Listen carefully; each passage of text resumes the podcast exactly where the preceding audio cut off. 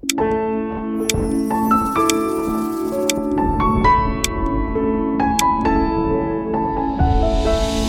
பதிவை கேட்க வந்திருக்கும் நண்பர்கள் அனைவருக்கும் நன்றி.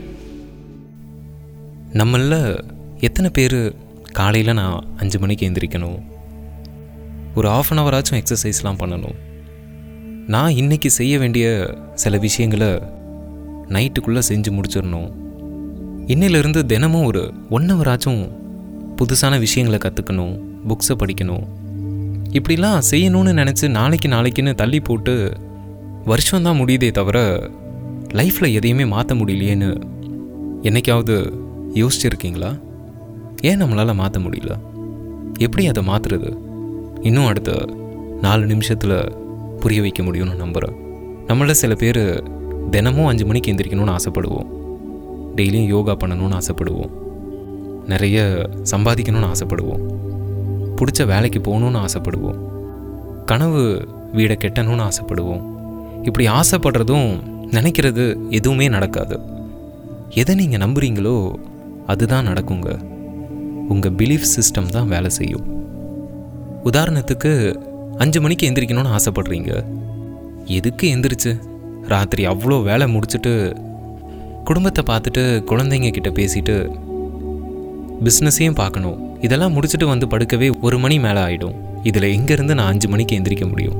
இதுதான் உங்களோட பிலீவ் சிஸ்டம் இப்படி ஒரு நம்பிக்கையே உங்களோட சப்கான்ஷியஸில் ரெக்கார்டாக இருக்கப்ப உங்களால் இந்த செயலை செய்யவே முடியாது. ஆசைப்பட்டுட்டா மட்டும் நடக்காது. இப்போ நம்ம எங்கே தப்பு செய்கிறோம் அப்படின்னா நம்ம ஆசைப்படுறதுல இல்லை. ஆசைப்படுறதையும் தாண்டி நமக்குள்ளே இருக்க பிலீவ் சிஸ்டமில் தான் எல்லாமே இருக்குது இந்த பிலீவ் சிஸ்டமை மாற்றணும் எப்படி மாற்றுறது இதை எப்படி ப்ராக்டிக்கலாக கொண்டு வர்றது? இதான் கேள்வி.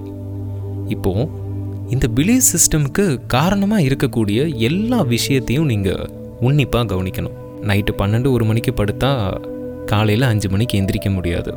ஒரு லாஜிக்கான விஷயம். அப்போ ஒரு பத்து மணிக்கு படுத்தா அஞ்சு மணிக்கு எந்திரிக்க நிறையவே வாய்ப்பு இருக்குது அப்போது நீங்கள் பத்து மணிக்கு படுக்கணும் அப்படின்னா அதுக்கு ஏற்ற சூழ்நிலையை நீங்கள் உருவாக்கணும். ஏன்னா அந்த சூழ்நிலைகள் தான் உங்களோட நம்பிக்கைகளையே உருவாக்குது. அப்போ சூழ்நிலைகளை நீங்கள் மாற்றணும் அப்படின்னா அதுக்கு சில ஸ்டெப்ஸை ஃபாலோ பண்ணணும். நம்ம வீட்டில் இருக்க பேரண்ட்ஸ் கிட்டேயும் ஹஸ்பண்ட் ஒய்ஃப் கிட்டேயும் குழந்தைங்க கிட்டேயும் இதை பற்றி பேசணும். பிஸ்னஸ் பண்ணிகிட்டு இருந்தீங்க அப்படின்னா அங்கே எல்லா வேலைகளையும் முடிச்சுட்டு சீக்கிரமாக வீட்டுக்கு வர மாதிரி பிளான் பண்ணணும். என்னால் இதை செய்ய முடியும் அப்படின்னு நீங்கள் நினைக்கணும்.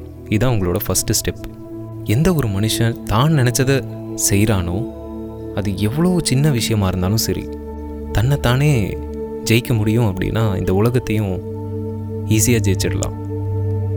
அப்போ அஞ்சு மணிக்கு எந்திரிக்கணும்னா அதுக்கு முன்னாடி நூறு விஷயத்த மாற்ற வேண்டியது இருக்குது எப்போ அதை என்னால் மாற்ற முடியும்னு எண்ணம் வந்து உங்கள் லைஃப் ஸ்டைலை மாற்றுறீங்களோ ஈஸியாக எந்திரிப்பீங்க. ஆனால் என் லைஃப் ஸ்டைலை நான் மாற்ற மாட்டேன். எனக்கு எல்லா நன்மையும் கிடைக்கணும் அப்படின்னா எப்படிங்க கிடைக்கும்?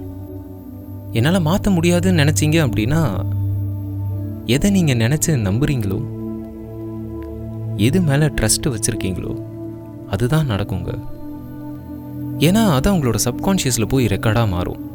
It's completely run by your past ஒரு தவறான சூழ்நிலை இருக்கப்ப தவறான செயல் நடக்கும்.